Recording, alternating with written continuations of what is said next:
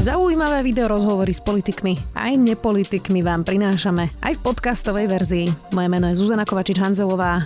Vítajte pri relácii Rozhovory ZKH v audioverzii. Prechádza zo strany spolu do progresívneho Slovenska podľa rebríčka Euraktivu. Je to najaktívnejší slovenský europoslanec, venuje sa klíme, prírode a zvieratám a sedí v štúdiu sme. Michal Viezik, vítajte. Ďakujem. Pán poslanec, tak prečo prestupujete aj s viacerými kolegami zo spolu do PSK?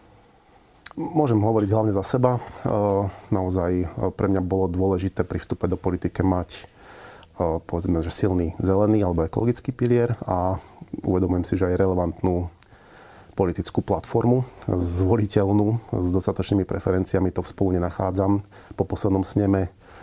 Čiže je to veľmi pragmatické rozhodnutie, no a do PSK preto, lebo naozaj je to jediná strana, ktorú reálne vnímam, že tieto moje atribúty naplňa. Prečo sa PS a spolu vlastne po voľbách nespojilo? Skúste mi to vysvetliť, lebo však boli ste spolu vlastne na kandidátke, mm. ľudia to vnímajú viac menej aj podľa tých prieskumov asi ako jednu značku to PSK, lebo PS má stále vysoké preferencie spolu nula a hneď to bolo po voľbách aj takto, čiže tú značku si evidentne spájali skôr s progresívnym Slovenskom ľudia, takže prečo ste to nespojili rovno po voľbách? Nebola to chyba? Uh, no, pomerne ľahké by bol konštatovať, že to bola chyba, ale ten proces bol pomerne zložitý. Ako my sme nikdy nefungovali ako jedna strana, boli sme koalícia. V konečnom dôsledku na to sme doplatili.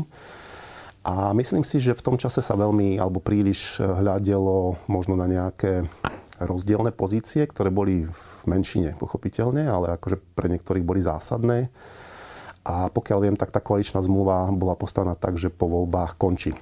A neprišiel tam dostatočne silný stimul na to, aby sme zostali spolu. A tak to dopadlo. No. Vy ste spomínali ten posledný snem, my sme tu mali na rozhovore nedávno aj Miroslava Kolára. Aj sme ho konfrontovali s tou kritikou, ktorá prichádza teda napríklad od mladých spolu, ktorí tiež teda uh, sa chystali na odchod. Teraz odchádzate vy aj s nejakými kolegami, takže je to osoba Miroslava Kolára, ktorá, ktorá vám prekáža? Nie, nie, ako takto by som to určite osobne nevidel. Um, mne vadilo naozaj to, to smerovanie toho spolu, ktoré sa rozhodlo na sneme. Ja si myslím, že je nerealistické, že naozaj sa tam eh, hrá skôr s nejakým sentimentom. Ja som to pomerne jasne vyjadril, že na tom sneme rozhodujeme o zániku spolu.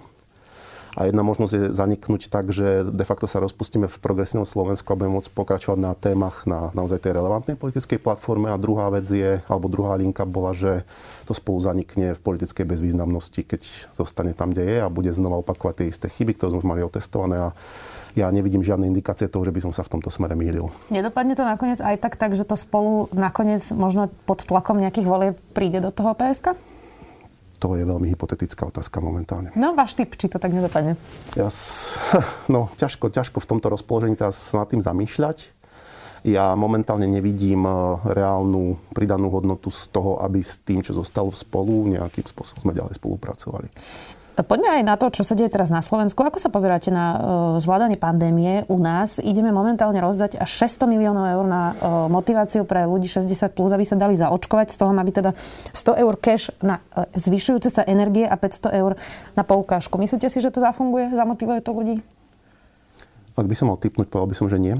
Nepovažujem to za nejaké systematické alebo overené riešenie. A myslím si, že tú pandémiu nezvládame, však čísla hovoria jasne, sme najhorší, pravdepodobne svetovo. Ale hlavne to nefungovanie vidím v tej veľmi silnej rozpoltenosti tej spoločnosti názorovej. Naozaj máme tu ako keby dva obrovské tábory antivaxerov a tých, ktorí sa nechajú zaočkovať. Akýkoľvek súlad medzi nimi nevidím.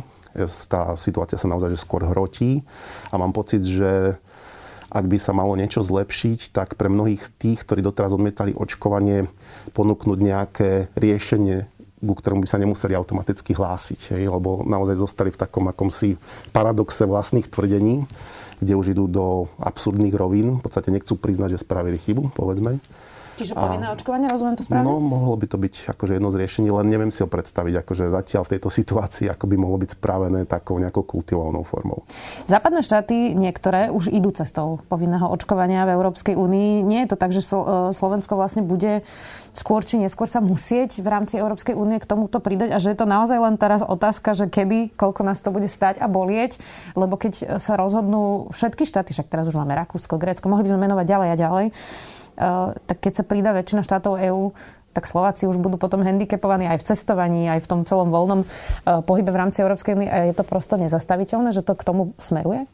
Uh, možno to tak naozaj bude. V konečnom dôsledku my budeme musieť nájsť recept na tú ješitnosť troštinku. Myslím si, že toto tam zohráva veľkú tá taká pícha, ne, že predsa nemohol som byť celý čas úplne mimo. A keď budú všetci naokolo naozaj pristúpať k tomu povinnému očkovaniu alebo nejakých skupín, tak minimálne nám dajú recept, ako to spraviť. A môžeme sa inšpirovať, tak verím, že asi aj touto linkou to nakoniec bude musieť ísť. Ako sa Európska únia zachovala, teraz myslím humanitárne alebo humánne, keď si dávame tretie boostre, a v treťom svete ešte nemajú e, vakcíny. Teraz máme novú mutáciu z Juhoafrickej republiky, takže tá pandémia prosto je celosvetová. Je. Tak nezlyhala v tomto únia, že um, hoci rozumiem, že treba preočkovať aj boostrom podľa Antonyho Fauciho, je kľúčová práve tá tretia dávka uh, na imunitu aj pre starších ľudí tak e, neukázali sme, že vlastne v konečnom dôsledku sme sebeckí v Európskej únii? Úplne presne tie čísla nepoznám do detajlov, ale viem, že ten pomer vakcín, ktoré sme vyčlenili e, pre svet, je porovnateľný s tým, ktorý sme vyčlenili pre európsky priestor. Čiže myslím si, že Európska únia naozaj môže robiť samozrejme viac.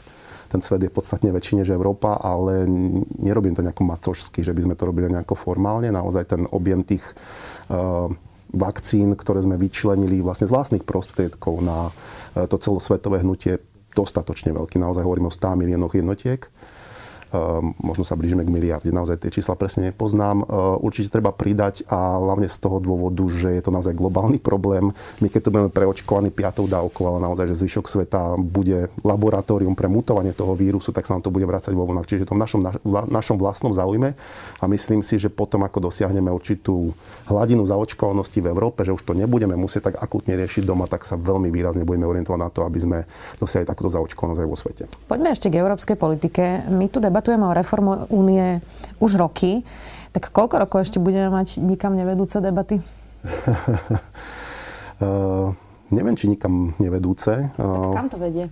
Ja mám zatiaľ pocit, že teda naozaj sa točíme stále dokola v tých istých témach. Teraz hovoríme o reforme nejakého fungovania vnútorného. Fungovania aj tých tém, ktoré nemajú Európa vyriešené. To samo o sebe je také akože začarované, taká, taká spätná väzba pozitívna, pretože fungovanie Európskej únie je naozaj postavené na tom 100% koncenze. Hej. E, neexistuje žiadny diktát. Všetky zúčastnené strany sa musia zhodnúť, čo je v niektorých krízových situáciách naozaj neohrabané.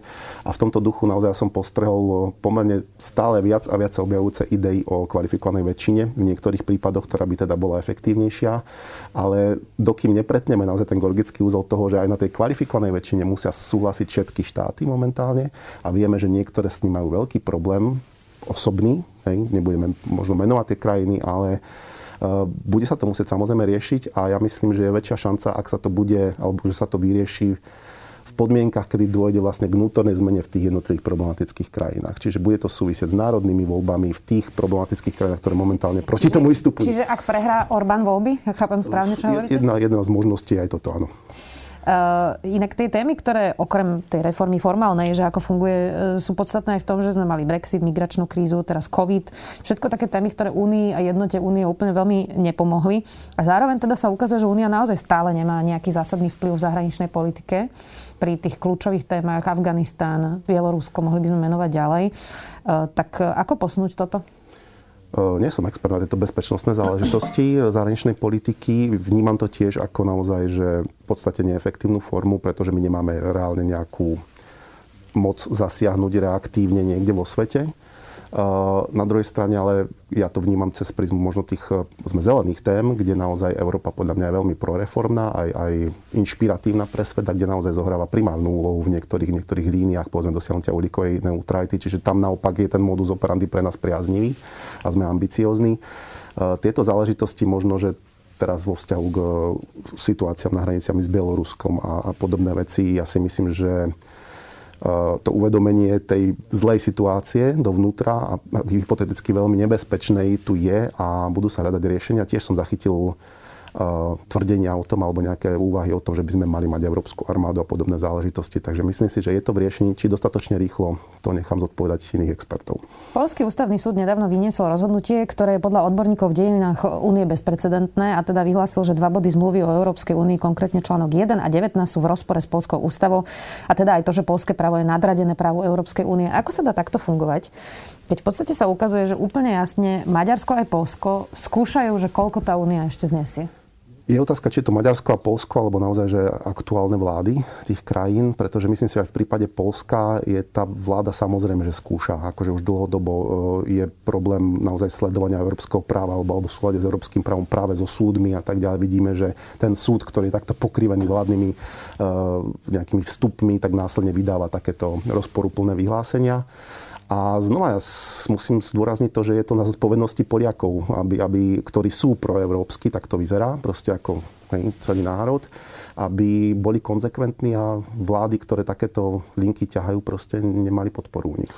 Tomu rozumiem, ale dá sa vôbec hovoriť o nejakej reforma, e, reforme únie, keď Polsko a Maďarsko si naozaj idú teda svoje, hoci sú to vlády, máte pravdu, ale tie vlády majú legitimné zvolenie. Majú, no. Dokonca e, aj, aj väčšinu.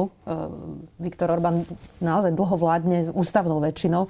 Tak únia sa vlastne nevie sama ako keby vysporiadať s porušovaním vlastných pravidel, veď predsa korupcia pri eurofondoch, porušovanie ľudských práv, to sú naozaj také ako základy, na ktorých by sme asi nejako mali trvať, tak ako teda ďalej v tomto? Lebo potom je tam zase ten balans, že keď to príliš eskaluje únia, tak sa môže stať, že už sa to nebude dať spojiť. Nevrajme, že sú úplne tie možnosti, ale zdá sa, že tie najefektívnejšie budú cez peniaze, pochopiteľne. A vieme, že ten mechanizmus e, vlastne siahnutia na dotácie e, takýchto, povedzme, že nekompatibilných krajín e, sa už vyvíja. Teraz nedávno bolo rozhodnutie Európskeho súdu, ktoré skonštatovalo, že je to v poriadku takýto mechanizmus uplatniť. A v tejto forme s ním súhlasilo aj Polsko, aj Maďarsko. V konečnom dôsledku len malo tú výhradu, že to musí pres, preskúmať súd. Takže ja si myslím, že ten nástroj vojde do platnosti. A vzhľadom na ten objem tých dotácií, ktoré tak do Polska ako Maďarska z Európskej únie idú, to nie sú čistí platiteľi, ale čistí poberatelia. Ja si myslím, že toto bude momentálne najväčší možný argument, aký máme na to, aby naozaj boli v súlade s európskym právom, na čo sa v podstate zaviazali pri vstupe do Európskej únie. Takže je len o tom, aby si plnili svoje povinnosti a naplňali svoje práva. To, čo vidíme nielen v Európe, ale na celom svete, je zápas e, s populizmom. E, včera, alebo teda dnes nahrávame, včera to bolo, bo sme videli rozlúčku Angely Merkelovej v Nemecku, ako teda nemecké kancelárky po 16 rokoch. Aj počas covidu sme videli rozdiely medzi starými členskými štátmi a novými členskými štátmi. E, tak ak východ a stred Európy pôjde ďalej tým urbanizmom, populizmom, Nebude sa tá Európa deliť ešte viac? Bude to udržateľné? Alebo vidno to aj na počte očkovania pri týchto politických veciach. E, naozaj to ovplyvňuje dôveru v štát. Potom sa ľudia neočkujú. Mohli by sme teraz prepojiť rôzne témy s týmto. Čiže nebude sa tá Európa rozdielovať ešte presne ako sa polarizujú spoločnosti, že sa bude polarizovať aj situácia v Únii? Je to reálne riziko, pochopiteľne. E, tie krajiny majú iný historický kontext, e, iné možno priority ale to je podľa mňa pekné na tom, na tom európskom projekte, že je tam tá diverzita zahrnutá. Ide naozaj o to, aby tá diverzita bola využitá konštruktívne. Hej. Vravím teraz tak, ako, že zletmo rozprávam o tom a konkrétne si neviem predstaviť, ako, ako by ten tmel mal vyzerať. Ale ja myslím, že v konečnom dôsledku, keď budeme tak rekapitulovať to, ako napríklad Európska únia zvládla tú COVID krízu, ešte stále samozrejme máme z chrbta, ale naozaj e, zabezpečiť, ja neviem, vakcíny a podobné veci, čo bolo pred rokom takmer sci-fi, v súčasnosti už úplne štandardným momentom. E, veľká ekonomická sila európskeho priestoru a ja si myslím, že v konečnom dôsledku naozaj ten Green Deal, ktorý nám umožní e, posunúť kvalitatívne výrazne ekonomika, fungovanie spoločnosti v ústretí udržateľnosti by mohli byť tie pojítka, nehovoriac o samozrejme mierovom veľkej pridanej hodnote vo vzťahu tomto predchádzaní konfliktov vo vnútri toho európskeho priestoru. Je pravda, a podľa mňa toto je dôsledok e, takejto rozpoltenosti, že my naozaj čelíme pomerne výraznej hybridnej hrozbe v tom povedzme, že virtuálnom priestore, ktorý sa na tomto prejavuje. Naozaj tieto, tieto extrémne nápady bujnejú na sociálnych sieťach a v tomto duchu treba povedať, že považujem za stabilizačné plány Európskej únie toto odvetvie istým spôsobom regulovať, konštruktívne regulovať tak, aby vlastne ten škodlivý vplyv sa... Áno, aby ten škodlivý vplyv sa naozaj trošku minimalizoval. Nemáte obavy, že ako bude vyzerať Európa bez Angely Merkelovej? Nemám.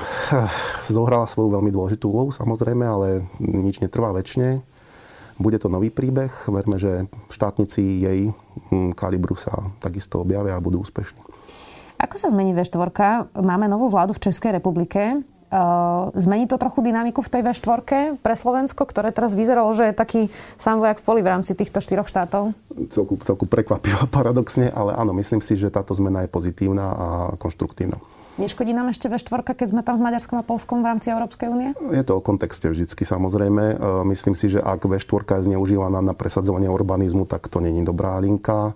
Na druhej strane historické väzby samozrejme máme, čiže ak to spojenstvo bude konštruktívne, ale aj proeurópske zároveň, tak si myslím, že bude na prospech veci.